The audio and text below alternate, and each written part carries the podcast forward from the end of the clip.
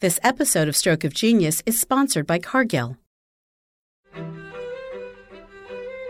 In theory, most people can see the value of collaboration. They understand that working together is a good thing and that different perspectives often lead to better outcomes. But what if collaboration is not just beneficial, but critical to our survival? Let's take Fukushima, for example. The reason why Fukushima flooded and burned up was because they failed to put in watertight doors to protect the electrically driven emergency cooling pump.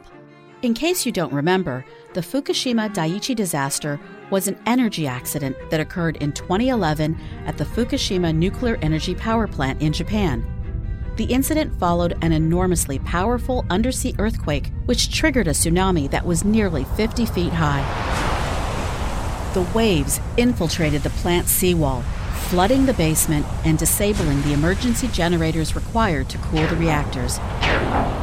The loss of cooling led to three nuclear meltdowns. One year later, an independent investigation commission determined that the causes of the accident had been foreseeable and preventable. That's a mistake I'd never make. I can't design a nuclear reactor, but I can see the water filling the basement. And the thing that I have learned about the mathematical mind is they don't see the water filling the basement.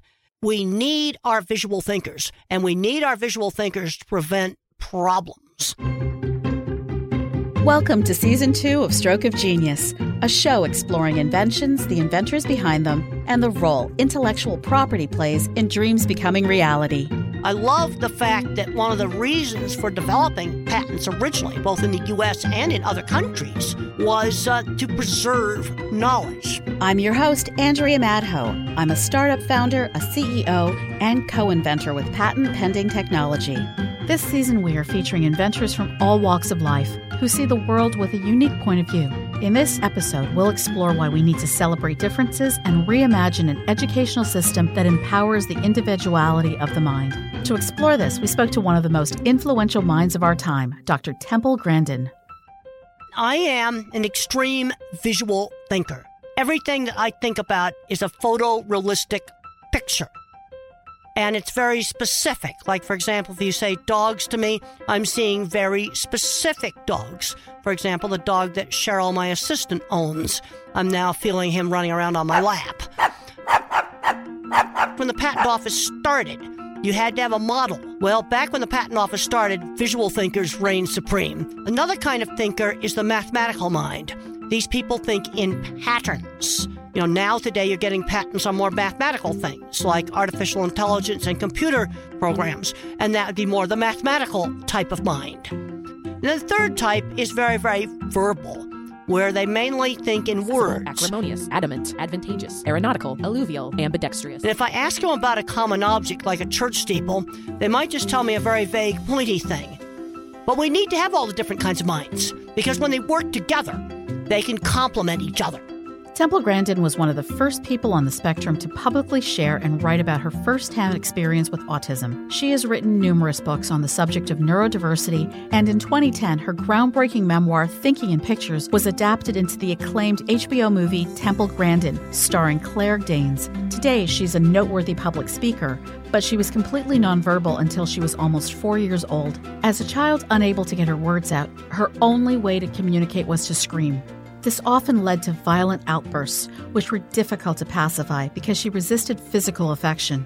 Luckily, she had advocates early on who saw her innate potential, who simultaneously challenged and encouraged her. I had great mentors as a child, starting with my mother. She always she had really good sense of how to stretch me. I remember one time she drew a little picture of uh, my brain was floating up in the sky over my head that I needed to pay attention. As she matured and changed schools, she became increasingly alienated from her peers. Navigating adolescence is tricky for most, but it was especially difficult for Temple, who already struggled to perceive social cues and relate to her classmates. High school is the worst part of my life. That's when, you know, teenagers get interested in boys and all that kind of stuff. I wasn't interested in any of that stuff. I was interested in model rockets, electronics, and riding horses. And the one place where I had friends was through the shared interests. I think it's really important for these kids that are kind of different to get friends that like to do, you know, stuff together. You know, like fly model airplanes or uh, you go do Pokemon Go or just anything where it's a friend through a shared interest. Her mother saw the value in developing new interests and frequently pushed Temple out of her comfort zone, most notably when it came to visiting Aunt Anne's cattle ranch. When I first went to the ranch, I was afraid to go, and Mother was said, You can go for a week, and go all summer. Not going wasn't an option. And once I got out there, I loved it. The summer on her aunt's Arizona ranch was a life changing experience for Temple. There, she encountered horses and cattle, observed their routine care, and saw how these animals reacted to humans and their physical surroundings. Time magazine wrote about this chapter in her life while featuring her in their list of top 100 most influential people. Quote As a person with high functioning autism, Grandin is intimately familiar with the sensation of being overwhelmed by sights and sounds. When she was young, she related her feelings to the behavior she observed in cattle on the ranch. The insight has led her to create designs for sweeping curved corrals intended to reduce the stress experienced by animals being led to slaughter. Students have to be exposed to things to get interested. I get asked all the time, how did I end up in the cattle industry? Because I came from a non cattle background. I was exposed to it as a teenager. It's that simple. I was exposed to it in a boarding school I went to. They had a dairy there, and I was exposed to it on my aunt's ranch. There's no way for a student to get interested in something if they're not exposed. I was not a good student when I was in school, but in elementary school, the things that saved me were the hands on classes sewing, art, and woodworking. Remember, Temple is a visual thinker, so hands on activities take on a theoretical concept and ground it in reality. I was always interested in science and I always liked inventors. And when I was a child, I had a book about famous inventors. And there was things like the sewing machine, the grain reaper, the steamship. Uh, these would have all been really clever, kind of visually based uh, mechanical engineering. But unfortunately, my original book, and this would have been back in the 50s, it was all male inventors. And I wanted to change that in this book. The book she's referring to is her most recent, Calling All Minds How to Think and Create Like an Inventor. It's a guidebook for the curious, but it's also a call to action. Well, I'm concerned that a lot of kids are growing up today totally separated from the physical world. In my book, Calling All Minds, I have a lot of simple projects like a paper airplane and when I did a book tour for Calling All Minds recently, I was horrified to find out that at one place I went to, oh, good third of the children, these are elementary school children, had never made a paper airplane and flown it. I think that's really bad. You may be thinking, what's the big deal? It's just a paper airplane. But for visual thinkers like Temple, a paper airplane can be a jumping off point to learn advanced skills and grasp complex topics. In her book, she offers templates for paper airplanes alongside facts about aerodynamics and the history of flight. To bring these ideas to life, Temple includes original patent drawings from the early 1900s, lovely sketch diagrams that are as beautiful and fun to look at as any storybook illustration. You can see some of these patent drawings yourself by clicking the link in our show notes. Those are fun patents for kids wingtips on airplanes, and the scalloped back of the engine because they're so simple, a child can understand them. They are shapes and they can be mathematically explained, but the picture just shows very, very simply the shape of it. Uh, some of the drawings on the old patents are better than some of the drawings today. They were really uh, beautifully done. Maybe that has more to do with how the nature, maybe, of some of the inventions are changing because we're getting away from the more visual thinking, mechanical engineering to um, computers designing things. Patents are not the only area that reflects the shift from tactile drawing to computer imaging. What I'm seeing today is there are some students that don't even know how to use a ruler. And it's important to get people doing hands on things. Inspired by Dr. Grandin's rallying cry for more hands on learning, we sent our producer Jackie out into the field with a copy of Calling All Minds and asked her to spend a day tinkering with a couple of kids. Thanks, Andrea. So, as she said, the goal was pretty simple. We wanted to take a copy of Temple's book and head out and actually do one of the hands on activities with some kids. Luckily, a friend of mine has two awesome boys who were willing to spend the day tinkering with me. I started off chatting with Jack. He's seven, loves sports, loves reading, and he's done a little experimenting before. Well, I have this like um science kit in my room. And we were also joined by his little brother, Will, who had a strong reaction when I told him what we would be trying. We're gonna make a water balloon out of paper. What? Why does that sound crazy? Because because it's really crazy. It's really crazy. That's right. We're doing Temple Grandin's water bombs.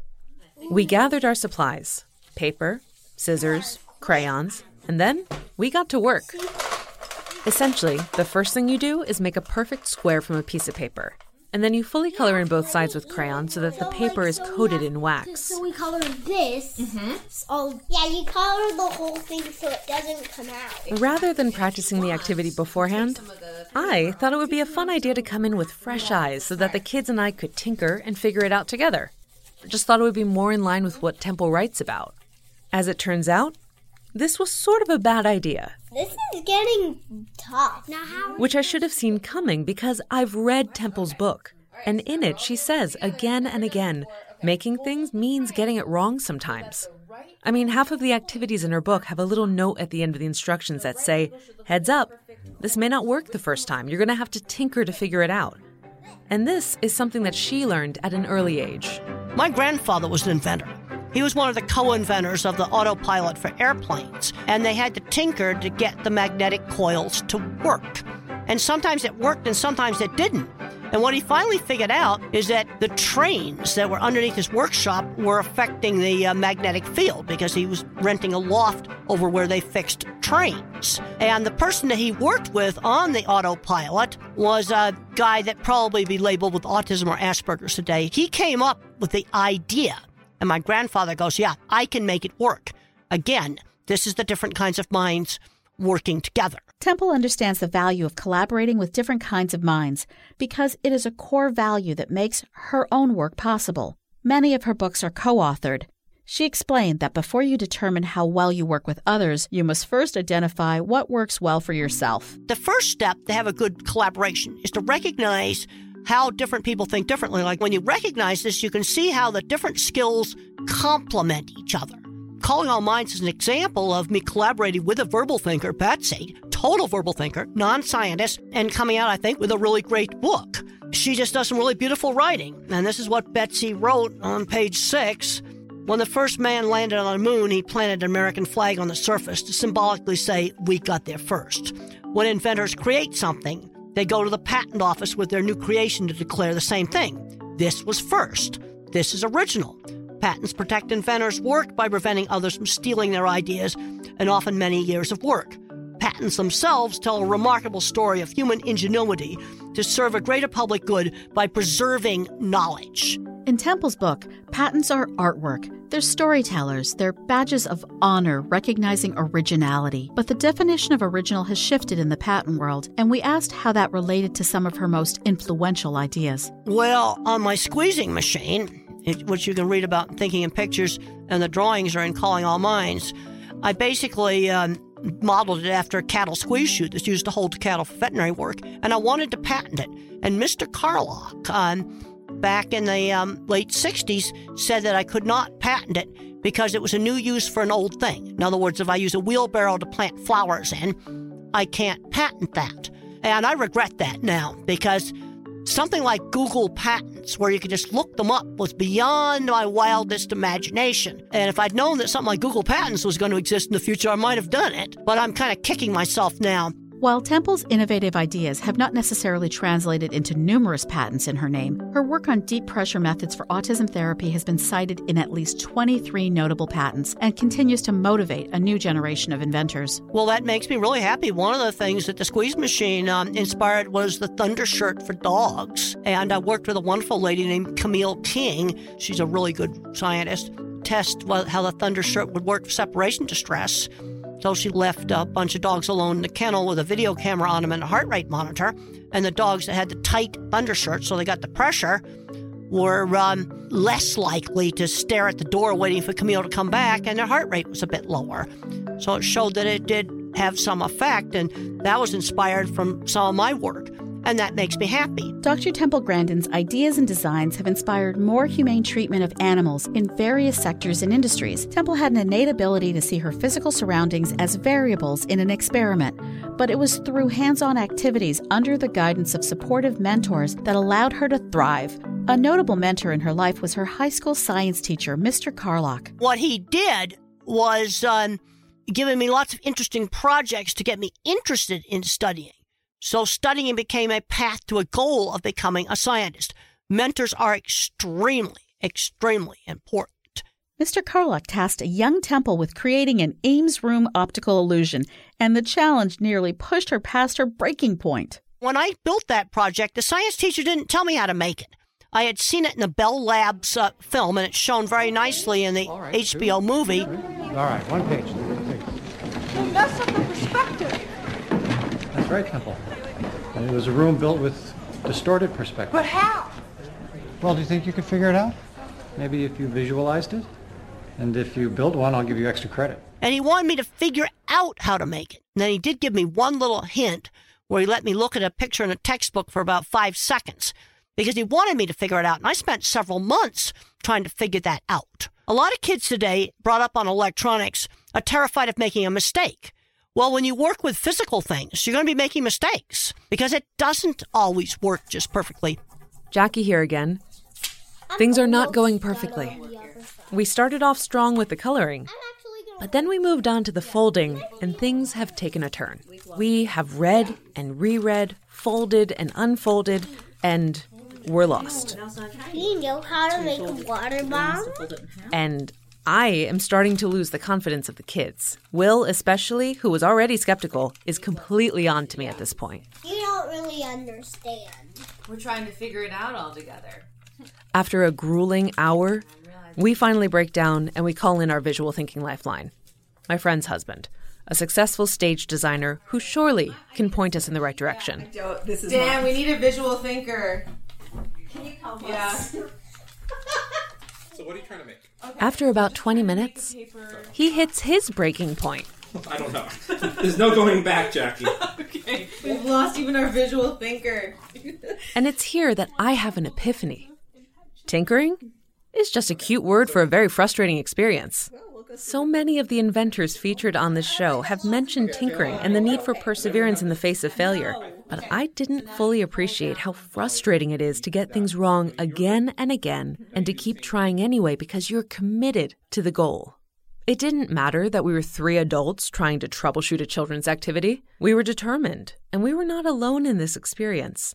Temple is a world renowned mechanical engineer, but even she still needs to tinker sometimes to get it right. As a grown up, I went back to recreate them for the book, and I had to do some tinkering because I didn't have the same materials that I had as a child, and it makes a difference. One of the projects is a little helicopter that you make out of a, one of those wind up airplanes where you just take the wings and the tail off, put an index card on it so that the fuselage wouldn't rotate and it would go straight up in the air like a helicopter. So I went to duplicate that. But they had this really cheap little plane now, and I couldn't get it to work. So I just started cutting more and more pieces off of it, trying to lighten it up. And when I finally got it to fly, after spending about two hours on it, I was so happy. It was sort of like I was back a kid again. I'm 70 years old, and I'm really excited that the stupid little thing went about 20 feet up in the air. But I had to tinker. Slight differences in materials matter.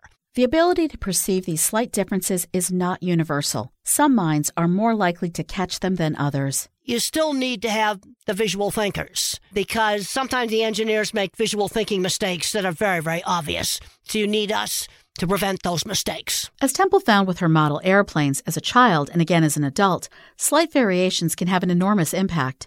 We open this episode with a visual thinking disaster to illustrate the real world consequences at stake when these variables are lost in the design process and minimized in the training.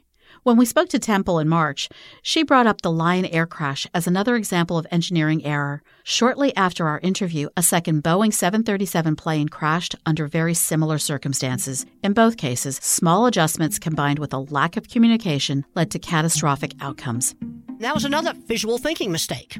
They made this plane super fuel efficient, which made it more prone to stall. And I knew all about stalling from my toy airplanes because you chuck that toy airplane it will go up in the air and stall, and then if you have enough altitude, it will dive and then it will um, recover and fly. And they forgot to tell the pilots that they'd installed a computer that when the plane stalled, it would shove the nose down. Automatically shoving the nose down put the plane in a kind of nosedive. The pilot repeatedly pulled back on the yoke, but the plane was stuck on the automatic setting.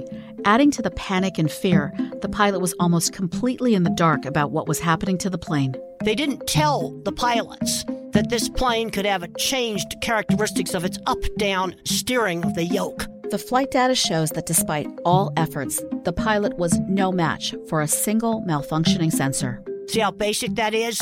In all the math and all the abstract patterns, they didn't see a pilot pulling back on the yoke 26 times. But that's a visual thinking mistake.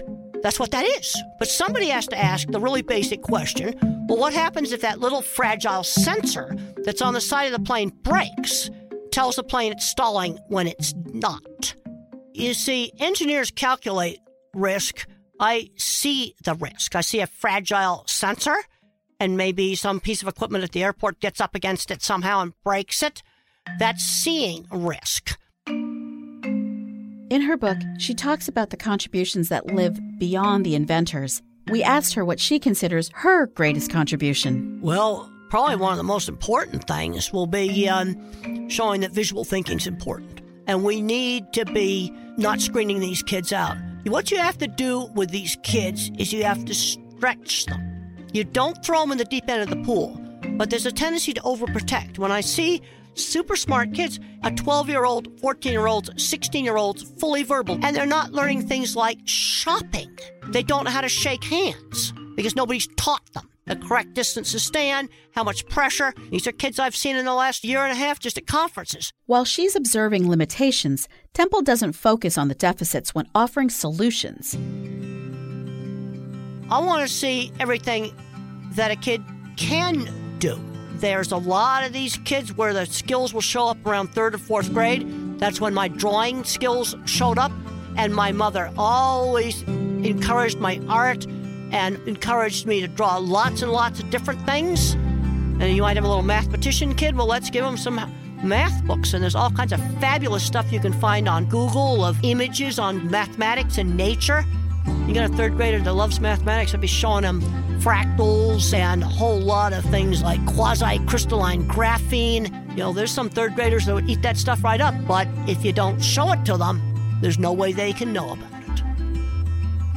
Her book is basically a map for exposure, designed to train a future of self aware, capable young collaborators because through experimentation, they gain a greater understanding of themselves, their skills, and their weaknesses so they can seek out collaborators with whom they can do great things. We are so close to going outside. Our team has rallied, we've reviewed some additional resources, and suddenly, our paper balloons are looking pretty good. Oh, oh. Wow. Yeah, he made it. Yeah. I have to tell Put you, water into it. When we blew into that little paper box and saw it expand before our eyes, we were very excited. I did it. I, I knew it. We filled them with water, Okay. and finally, we went outside. All right, so where are we going right now? Outside, downstairs, outside. We agreed ahead of time the only target of these bombs would be an unused garage door. Don't throw them at anybody, Jack, okay? Okay. Do not throw them at me. And then everything happened so quickly. Okay, so we have reached the garage door.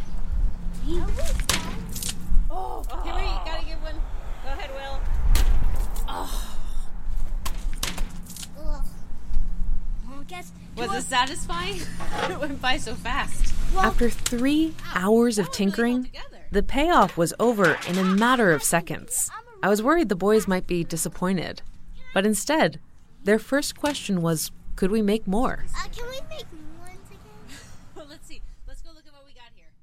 I want kids to get out there and just um, try all the hands-on activities in the book. In uh, in calling all minds, they're going to have to tinker to get some of the things to work.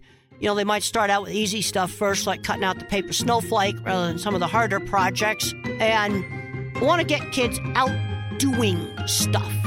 Get them out doing stuff in the real world. Thank you to our guest, Dr. Temple Grandin, and to our tinkerers, Jack, Will, and their parents, Bernadette and Dan, and special thanks to our episode sponsor, Cargill.